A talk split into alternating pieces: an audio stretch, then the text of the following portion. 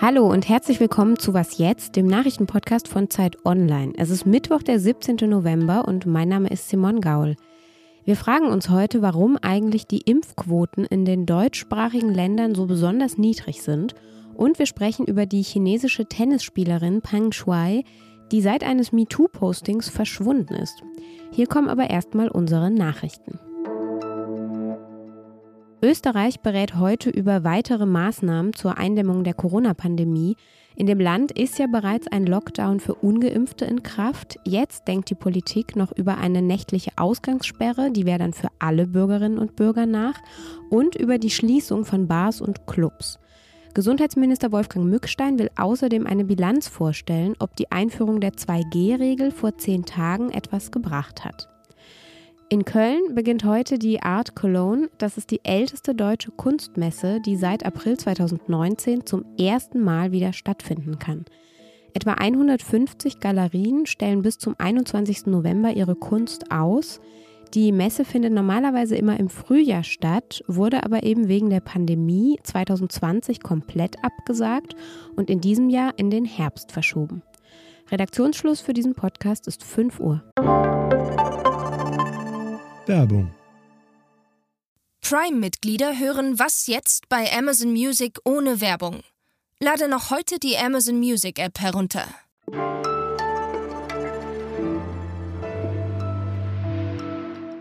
Vor einigen Tagen, da machte eine Grafik der Financial Times die Runde im Internet. Vielleicht haben Sie sie auch gesehen. Dort verglichen die beiden Autoren den Anteil ungeimpfter Menschen über zwölf Jahren in westeuropäischen Ländern.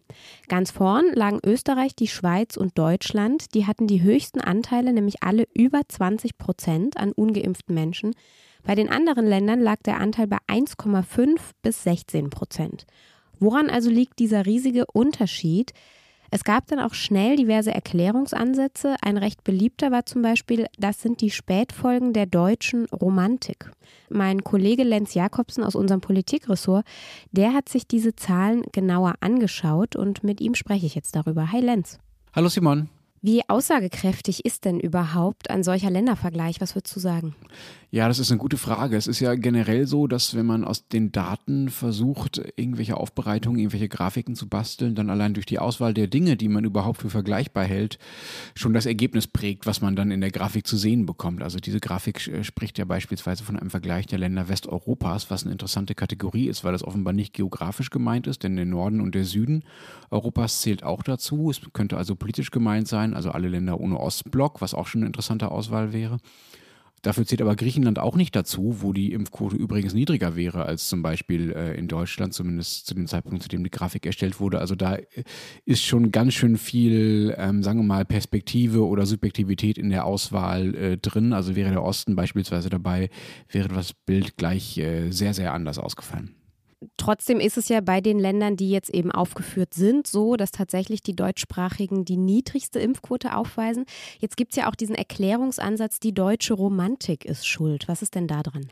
Ja, gemeint ist damit ja vor allem die äh, deutschsprachige Anthroposophie, also also diese Denkschule, die Rudolf Steiner da mal erfunden hat und die heute in Waldorfschulen und in so Unternehmen wie Veleda zu Hause ist. Es gibt äh, eine gute Formulierung eines äh, Spiegelkollegen, der hat diese äh, Waldorf-Ideologie auf den Nenner gebracht. Goethe-Kult, moderne Kritik und Reformbewegungsglaube an die Natur. Und dass Leute, die äh, so einer ideologischen Richtung folgen, dann eher impfskeptisch sind, ist auch irgendwie einleuchtend. Also Waldorfschulen spielen eine große Rolle, Anthroposophie spielt eine große Rolle in deutschsprachigen Ländern und das hat mit Sicherheit einen Effekt. Man weiß nicht, wie groß dieser Effekt ist, weil einfach diese Dinge ja gerade erst passieren. Ähm, aber es gibt halt auch nur 230 Waldorfschulen in Deutschland und es gibt noch viele, viele andere Gründe, die vielleicht etwas weniger, sagen wir mal, tiefenpsychologisch oder nationalpsychologisch daherkommen und auch weniger schön klingen und sich weniger knallig beschreiben lassen, aber die vielleicht auch einen großen Einfluss darauf haben, warum die Impfquote in Deutschland, Österreich und der Schweiz niedriger ist als in anderen Ländern. Okay, jetzt will ich natürlich wissen, welche Gründe sind das?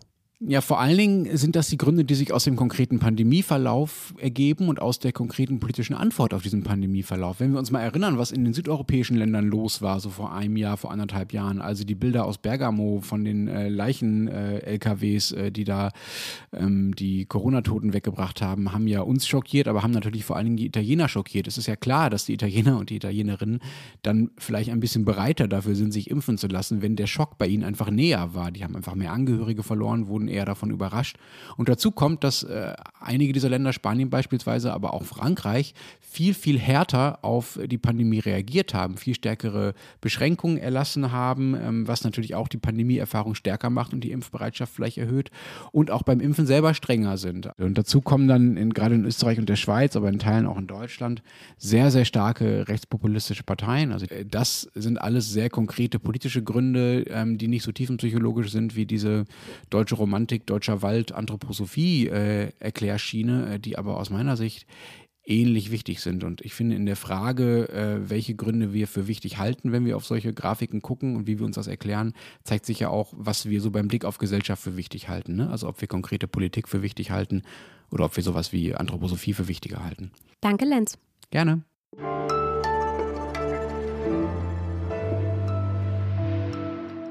Und sonst so? Die NASA, die US-Raumfahrtbehörde, plant Anfang nächsten Jahres eine neue Mission, die Mission Artemis 1. Bei der soll ein Raumschiff den Mond umrunden und dann zurück zur Erde fliegen. Diese Testmission findet ohne AstronautInnen an Bord statt, also zumindest ohne menschliche, denn ein Plüsch-Snoopy soll mitfliegen, also dieser kleine Hund, der immer so tapsig durch die Gegend läuft. Klar, das Ganze ist auch eine Art gegenseitige Werbeaktion. Die NASA wirbt für eine neue Snoopy-Serie. Die wiederum lenkt Aufmerksamkeit auf die Raumfahrt. Aber dieses Plüschtier erfüllt tatsächlich auch einen Zweck. Es soll nämlich anzeigen, wann das Raumschiff in der Schwerelosigkeit angekommen ist.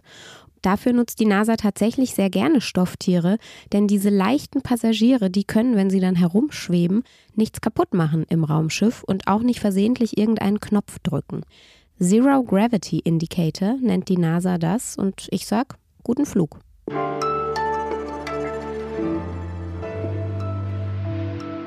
Die chinesische Tennisspielerin Peng Shuai hat im Internet in einem Posting berichtet, dass sie vom früheren chinesischen Vizeregierungschef Zhang Guaoli vor drei Jahren nach einem Tennisspiel, zu dem er sie eingeladen hatte, vergewaltigt worden sei. Der Post wurde nach 20 Minuten schon wieder gelöscht und die Spielerin ist seitdem verschwunden. Angeblich sei sie in Sicherheit, das behauptet eben unter anderem der Weltfrauentennisverband WTA. Aber was genau ist da jetzt eigentlich passiert und wo ist sie? Das frage ich Xifan Yang, die China-Korrespondentin der Zeit. Hallo Xifan. Hallo Simon. Pang Shuai hat ja sehr explizite Vorwürfe erhoben. Was ist denn passiert, nachdem sie das gepostet hat? Dieser Post, äh, den hat Peng Shui am 2. November um kurz nach 22 Uhr ins Internet gestellt und bereits 20 Minuten später ist er dann verschwunden. Aber bereits in diesen wenigen Minuten wurde der ähm, Post natürlich gescreenshottet und dann auch ähm, ja, von vielen äh, Millionen Usern dann untereinander geteilt. Also man konnte dann kurz nach der Löschung auch schon den Namen Peng Shui nicht mehr im Internet suchen. Viele Stunden lang war sogar der Begriff Tennis nicht mehr auffindbar im Netz. Äh, der Name des ähm, Ex-Premierminister Zhang Gaoli ist natürlich auch nicht. Und äh, seither ist das Thema zwar in aller Munde, aber die Internet-User müssen sich wieder einiges einfallen lassen, so wie immer, wenn es eben in China zur Zensur kommt, um verklausuliert darüber zu sprechen. Da werden zum Beispiel die äh, Namen abgekürzt mit Buchstaben oder man ähm, benutzt das ähm, Ten Tennis-Emoticon anstatt ähm, das, das Wort Tennis. Sexueller Missbrauch und MeToo sind in China jetzt zurzeit eh ein recht großes Thema. Wieso denn? Es gibt eine junge Generation an Chinesinnen und Chinesen, die sehr wohl sehr progressiv ist, was Genderfragen ähm, angeht. Gerade junge Chinesinnen wollen sich nicht mehr alles gefallen lassen und ähm, da haben die äh, MeToo-Debatten ähm, in den USA die junge Generation hier natürlich sehr inspiriert. Gleichzeitig ist es so, dass äh, die Regierung äh, in den letzten Jahren immer ähm, repressiver auch mit ähm, Debatten umgeht, die sich jetzt ja um gesellschaftliche Fragen drehen, die jetzt erstmal gar nicht so hochpolitisch sind. Ähm, das heißt, äh, es wurden in den vergangenen Jahren äh, viele Feministinnen verhaftet, Organisationen äh, wurden äh, mundtot gemacht von der Regierung. Viele feministische ähm, Debatten wurden im Netz ja im Keim erstickt. Es ist in den vergangenen Jahren zu mehr und mehr öffentlichen Vorwürfen gekommen, aber gleichzeitig wurden äh, ja viele dieser diese Fälle dann wieder unter den Tisch gekehrt. Aber ich denke, dass dieser neue Fall äh, Peng Shui, ähm, das, äh, ja, der erreicht jetzt eine ganz andere Qualität, weil hier ein Politiker der allerobersten Führungsriege involviert ist. Und jetzt heißt es eben, Peng Shui sei in Sicherheit. Kann man denn diesen Aussagen jetzt trauen? Also ich glaube, das ist relativ zu sehen. Erstmal, sie sei in Sicherheit, das mutmaßt der CEO, ähm, der äh, WTA. Was das genau bedeutet, weiß man nicht. Er weiß es ja offenbar auch nicht. Ihm wurde das nur irgendwie kolportiert, dass sie in Beijing sei und in Sicherheit sei. Das kann bedeuten, dass sie zum Beispiel in ihrer eigenen Wohnung in Hausarrest gehalten wird und ihr der Kontakt zur Außenwelt abgeschnitten wurde. Das kann heißen, dass sie eben sicher ist äh, vor physischen Bedrohungen, aber ähm, ja, wenn man zu Hause äh, umstellt von Staatssicherheitsbeamten ist und äh, Verhöre über sich ergehen lassen muss, ich weiß nicht, ob man sich da unbedingt sicher fühlt. Ja, würde ich mich wahrscheinlich nicht. Danke dir, Chifan. Danke, Simon. Damit ist dann unsere Sendung am Morgen auch zu Ende. Heute Nachmittag, da hören wir uns wieder im Update, falls mir nicht wieder eine Kopfschmerzattacke dazwischen kommt, so wie am Montag. Insofern sage ich erstmal bis später und wenn Sie uns schreiben möchten, dann wie immer an wasjetzt.zeit.de. Tschüss.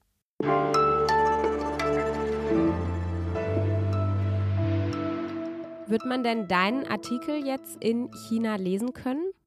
Also Zeit Online ist ähm, soweit noch nicht zensiert in China. Nur das Problem ist leider, dass äh, die allermeisten Chinesen kein Deutsch verstehen.